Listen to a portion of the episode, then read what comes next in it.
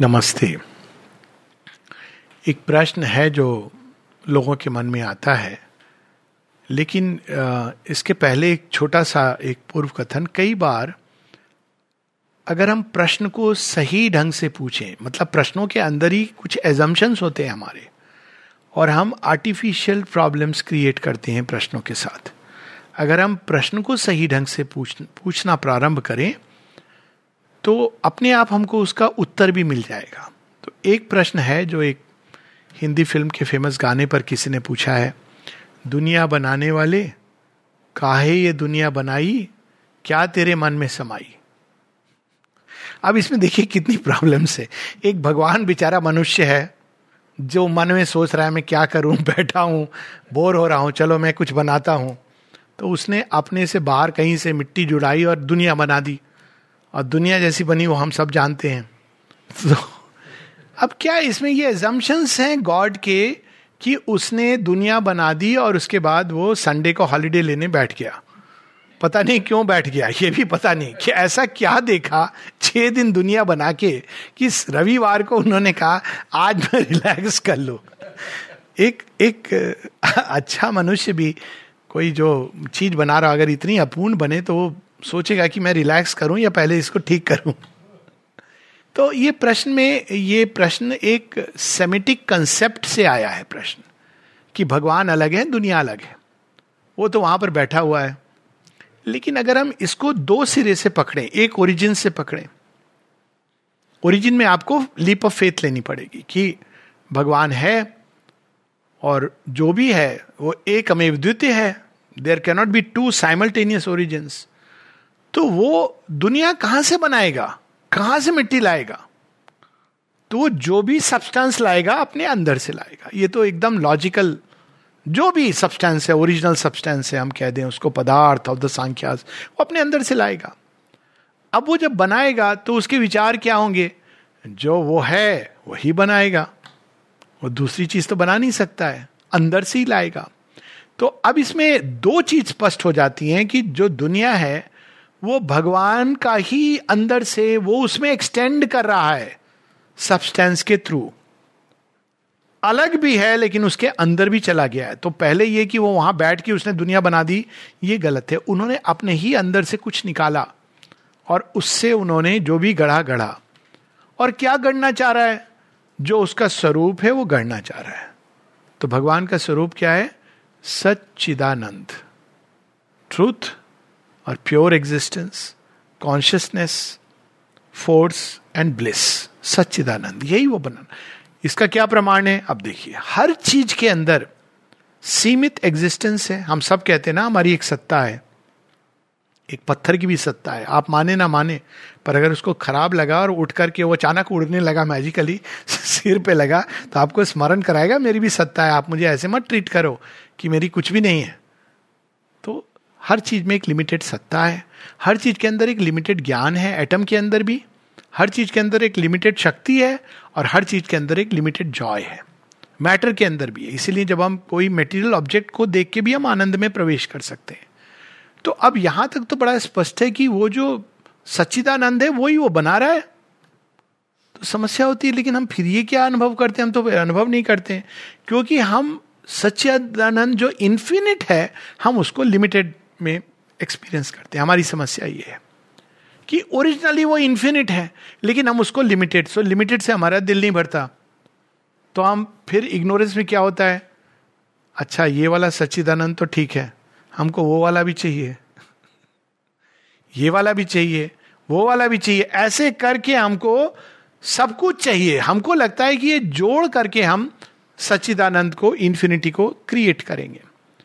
तो भगवान काफ़ी देर तक ये गेम चलने देते हैं। कहते हैं अच्छा तू जोड़ घटाव कर रहा है। फाइनाइट बेसिस पर तू इन्फिनिट को एक्सपीरियंस करना चाहता है ना, मैं वो तुझे अवसर दूँगा। तो कैसे हम एक्सपीरियंस करते हैं फाइनाइट बेसिस पर इन्फिनिट का टच जन्म, मरण, पुनर्जन्म। पुनर्जन्म क्या है? आप एकदम नए सर्कमस्टांसिस में, नए सिचुएशन में।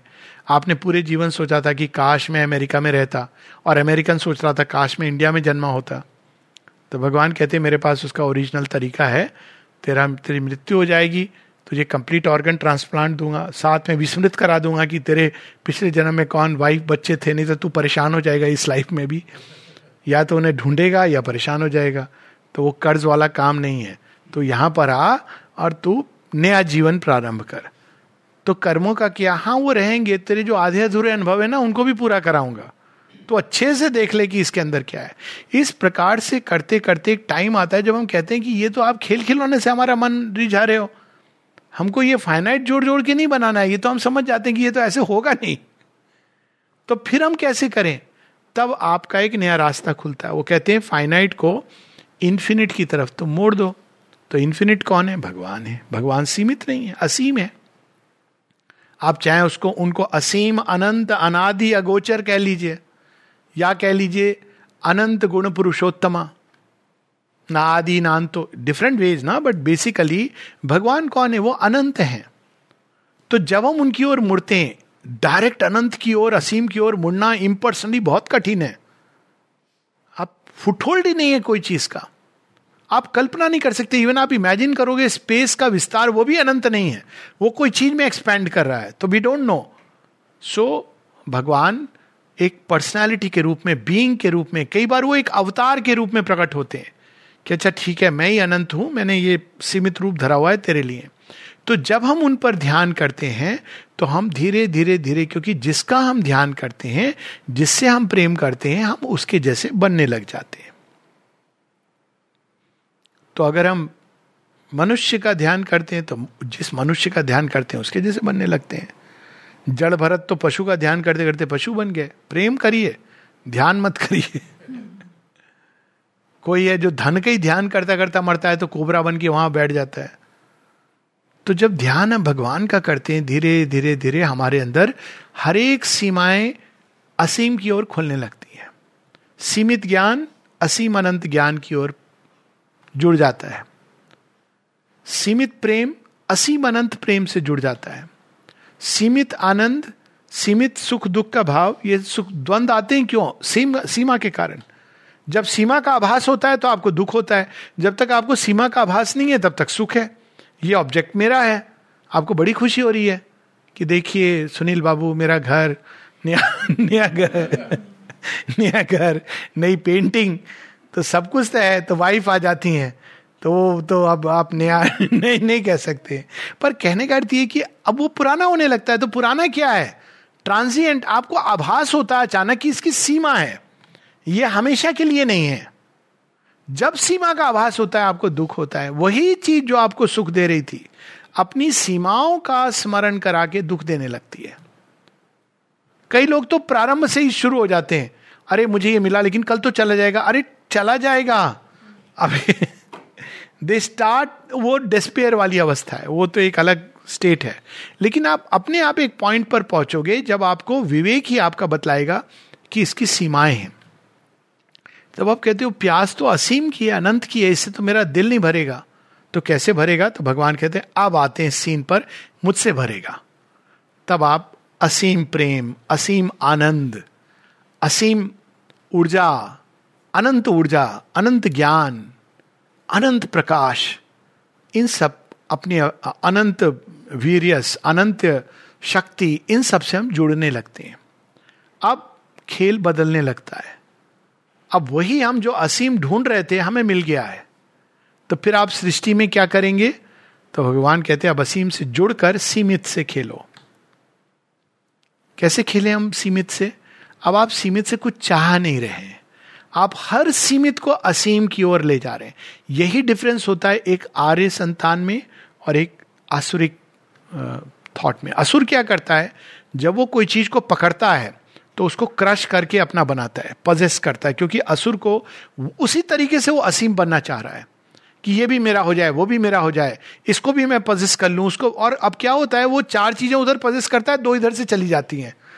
क्योंकि that is a law of life while is trying to catch hold of something this is already started going लेकिन जो डिवाइन बींग्स हैं वो क्या करते हैं हर चीज़ को वो दिव्यता की ओर उठाते हैं बिकॉज़ उनको पता है कि दैट इज़ द ट्रूथ ये शेयरविंद बड़े सुंदर ढंग से आ रहे उसमें और सुपरमैन में भी बताते हैं the difference between the two asura wants to crush control dominate by outer power It thinks that it has to be mine by force. Then only it thinks confident of possessing it.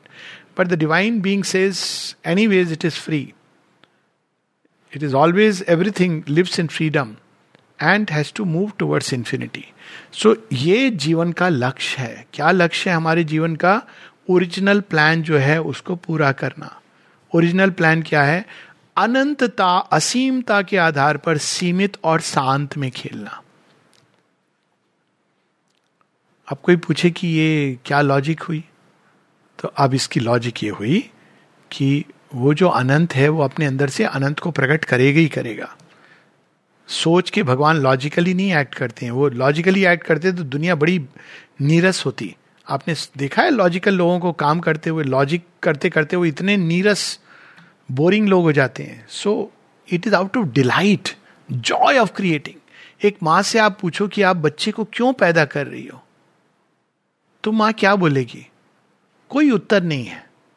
She will only say I want a baby why do you want a baby she have no reason but basically baby क्या है? माँ की ही एक extension है। माँ ही है, लेकिन एक अलग रूप में है। माता पिता का एक अन्य रूप है, जो संतान आई है। और संतान जैसे जैसे बड़ी होती है तो कठिनाई है चैलेंजेस हैं लेबर पेन्स हैं, पर उसके साथ साथ पेरेंट्स को भी डिलाइट बढ़ता जाता है। क्योंकि वो दैट्स द प्रोसेस तो उस एक ने अनेक अपने अंदर से प्रकट की so that the delight of the one becomes many fold delight challenges हैं तो ये मुझे नहीं समझ आती, कई लोग बड़े, अरे भगवान ने क्यों बनाई? अरे इतना परेशान क्यों हो रहे हो? जैसे कोई बहुत बड़ा, अच्छी तो है, इतनी बुरी भी नहीं है। हाँ है इसमें ई विल भी है लेकिन जॉय भी है, एक अच्छा मनुष्य है, उनके साथ आपको ईविल लगता है ना, थोड़े दिन चले जाओ नेचर के अंदर। देखो वहाँ पर पेड़, पौधे, वृक्ष, पशु, पक्षी, पर्वत, पहाड़ प्रॉब्लम कब होती है जब मनुष्य आता है? एग्रीड थोड़ा दूर रहो उनकी संगति से। मतलब अगर आपको और अगर उनसे मिलो तो ये याद रखो कि वो बेचारा खुद बंधन में है। वो भी बुरा नहीं है। अभी उसने सीखा नहीं है खेल का, मजमू। तो इसलिए वो परेशान है, वो खुद परेशान है। तो जब इस तरह से हम देखते हैं तो इतने, कई बार हम लोग बहुत सीरियस होकर के संसार को देखने लगते हैं। ये क्यों है, वो क्यों है? एक लार्ज कंटेक्स्ट में देखनी चाहिए चीज़ों को। लार्ज कंटेक्स्ट में जब हम देखते हैं विशालता के कैनवस में तो जीवन में डिलाइट ही है। लेकिन जब छोटे कैनवस में देखते हैं, हम सीमाओं में देखते हैं। छोटा कैनवस क्या है? कि अरे जन्मे फिर बूढ़ा हो गया आदमी, मर गया। बड़ी होपलेस ये विजन है। अब मान लीजिए आपके सामने फ्लैश करके कोई आपके सारे जन्म दिखा दे। तो आपकी थॉट क्या रहेगी? अच्छा मैं ये भी था। ये बड़ी इंटरेस्टिंग डिस्कवरी होती है। I I tell you it's very interesting I share one of the एक रोजोक्यूरियन का म्यूज़ियम होता है। मतलब वो वो एक क्रिश्चियनिटी से निकली हुई एक मिस्टिक धारा है।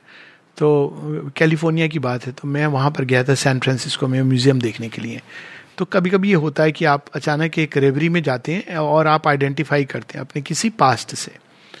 तो वहाँ पे एक मम्मी भी है नीचे और इतना भयावह उन्होंने रखा है कि आपको लगता है वास्तव में पिरामिड के अंदर चले गए, और वहाँ रियल मम्मी है। तो आपका मन करता है इससे जल्दी निकलो। तो वो मम्मी वैसे रियल है। पर पर वो एटमोसफियर बहुत अजीब है।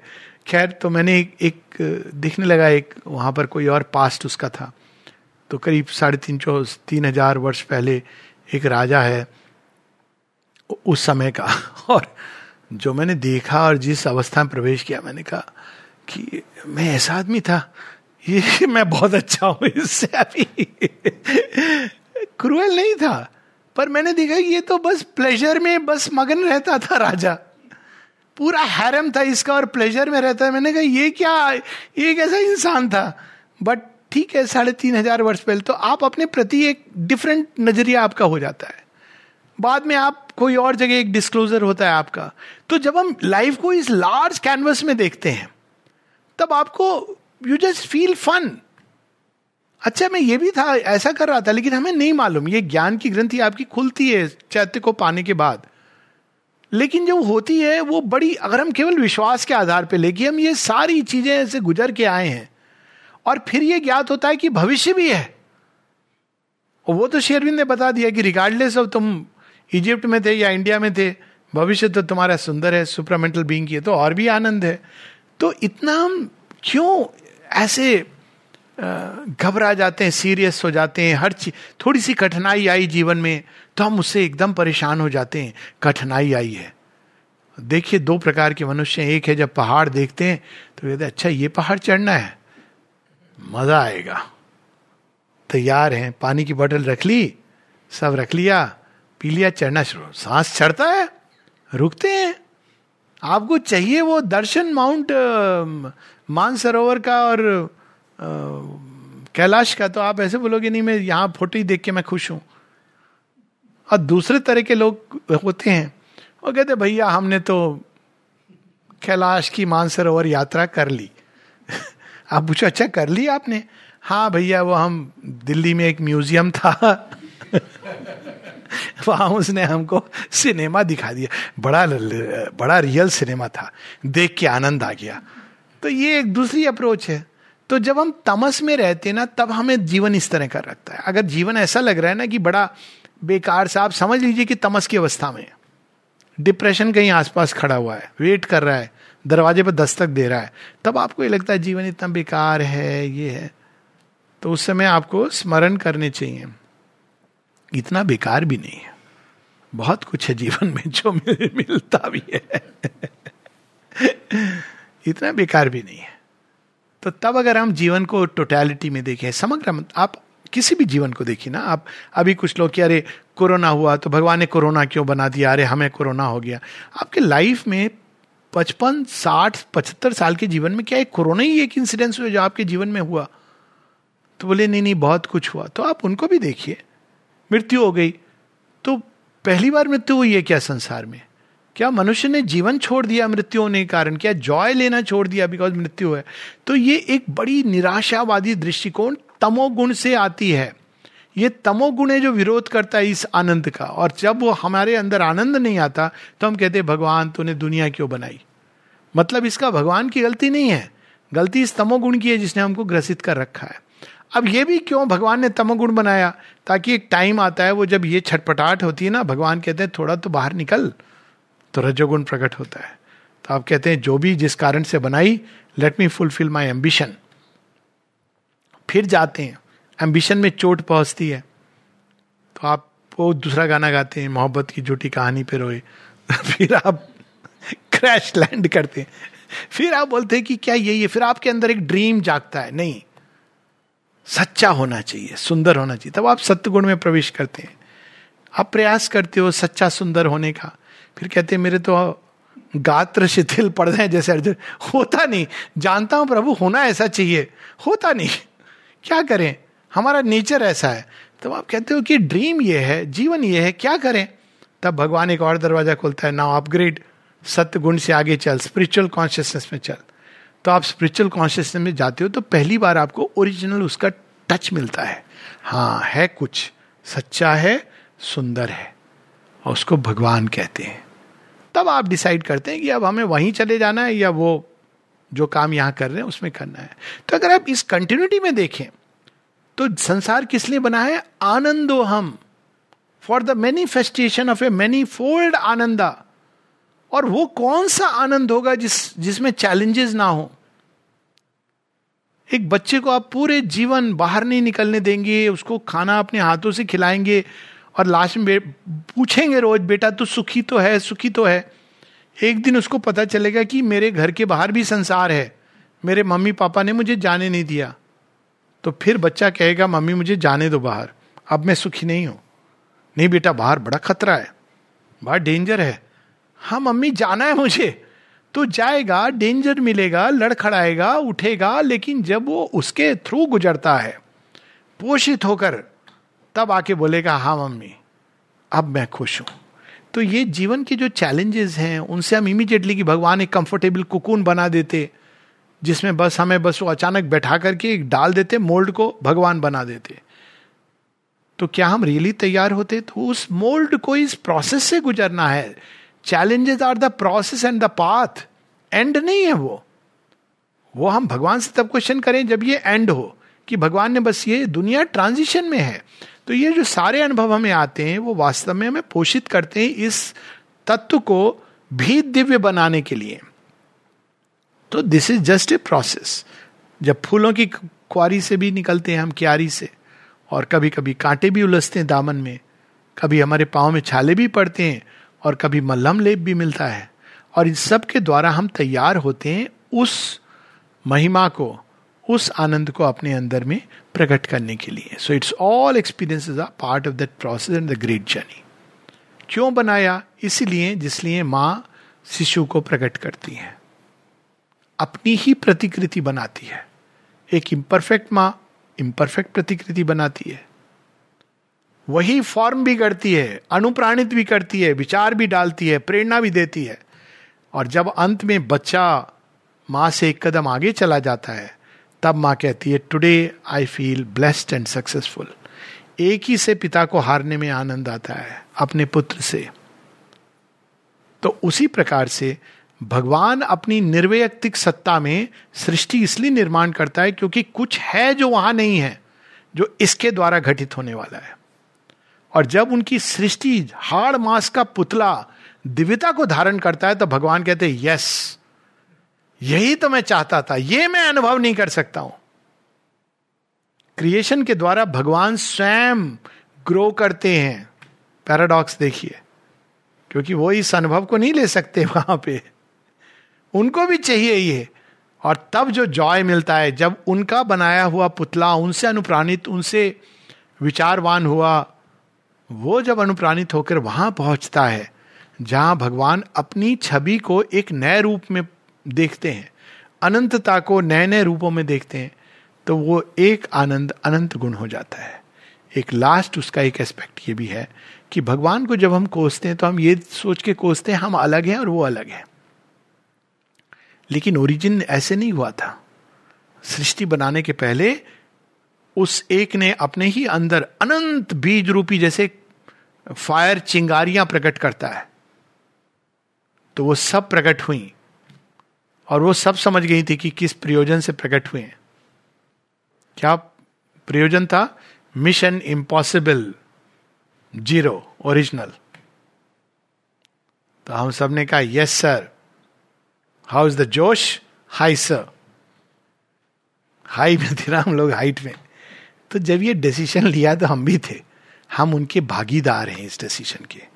शेरविंद यूज़ करते हैं वी आर को शेयरर्स ऑफ़ डिग्निटी हम भूल गए और वही यहाँ पे उतर के हमारे साथ भी चलते, ये नहीं कि उन्होंने अबैंडन कर दिया कि हमने बना दिया, हम वहाँ से, हम वहाँ से तार पकड़ के तुमको गाइड कर रहे हैं। वो कहते, तू जहाँ जहाँ चलेगा, मेरा साया साथ होगा। तो हम जब मनुष्य देह में आते हैं, वो भी आ जाते हैं। चिन्ना बन के इमेनेंट डिवाइन वो कहते, तू कहा, वो बचाते हैं, सब करते हैं। बाहरी देह इष्टि को नहीं, लेकिन अंदर में वो गाइड भी करते हैं। तभी तो ये सारे जीवन के अनुभवों से गुजरता हुआ, अज्ञान में लिप्त मनुष्य भी चला जाता है उस दिशा में अंततगत्वा। तो ये हम सबने मिलकर डिसाइड किया था। हम भूल गए लेकिन जिसको स्मरण रखना चाहिए, उसको स्मरण है। साथ में हम अकेले नहीं हैं, वो हमारे साथ चल रहा है। हमारी सारी पीड़ा को वही पीता है। कभी आपने सोचा है कि रात को सोते हैं, बड़े दुख के साथ सुबह उठ के आप फिर लंबी सांस, चलो, कोई बात नहीं टुडे इज़ अनदर डे ये कहाँ से ये कैपेसिटी आई? रात को ऐसा क्या घटित हो गया? कौन से मित्र का आपको फ़ोन आया? कुछ भी नहीं हुआ था। लेकिन अंदर में जो परमानेंट मित्र है ना, उन्होंने सोख लिया शिव जी बनकर और कृष्ण बनकर नव आनंद रिलीज़ कर दिया और आदित्य बनकर फिर से आपके सामने आ गए। तो he is the one who is absorbing all this so इस तरह का सोच लेना, भगवान वहाँ बना के डाल दिया हमको कचरे दान में, और उसके बाद में अब हम ये निरीह प्राणी को कुछ करना है, ये क्वेश्चन ही गलत है। ओरिजिनल चीज़ इस प्रकार से हुई है। और इसको हम किसी भी एंड से देखें, निष्कर्ष यही होगा कि ultimately the world is moving towards its own perfection और वो परफेक्शन का एक लास्ट इंडिकेशन कहाँ है? हमारे अंदर है। हमारे अंदर। किताबों में लिखा है कहीं नहीं, ये ओरिजिनल किताब में लिखा है। क्या है इस किताब में? ड्रीम्स के रूप में। कोई भी चीज़ सबसे पहले एक स्वप्न के रूप में आती है। आप किसी भी मनुष्य से पूछ लो, कितनी भी बुरी अवस्था हो तो आप उससे पूछो, यम चाहिए या पूर्णता चाहिए? चाहिए तो पूर्णता। संभव है क्या? अच्छा असंभव है, मान लो तो यम चाहिए। नहीं नहीं, ये किसने कहा आपसे? नहीं, दुनिया इतनी बुरी है तो बुला देते हैं, हमारी हॉटलाइन है। नहीं चाहिए। इंस्टिंक्ट यही है हमारी पूर्णता की। स्वप्न यही है। वो स्वप्न हम जानते नहीं कैसे पूरा हो और हमें कुछ लोगों ने ऐसे घुटी पिला दी कि नहीं पूरा होगा। क्योंकि दुनिया तो इनकॉरेजिबल है। ये हम सुन सुन के बड़े हो गए तो हमने ये मान लिया कि इनकॉरेजिबल अगर इनकॉरेजिबल होती तो भगवान पूर्णता का स्वप्न ही देता। वो स्वप्न ही इसका प्रमाण है कि ये एक दिन फलित होगा। वो स्वप्न पहले एक स्वप्न होता है, वेग सा। फिर वो हमारे अंदर एक हायर आइडियलाइज्ड मेंटेलिटी के रूप में प्रकट होता है। जैसे सबसे ऊपर पर्वत शिखर पे सूर्य की किरणें पड़ती हैं। फिर वो जीवन में उतरता है, जहाँ हम एफर्ट लगाते हैं, लेकिन नहीं हो पाता है। लेकिन धीरे धीरे धीरे हमारे पार्ट्स में उतरता है। लास्ट में हम कहते हैं, अंदर तो ये सारा स्वप्न लगता है कि फलित हो रहा है।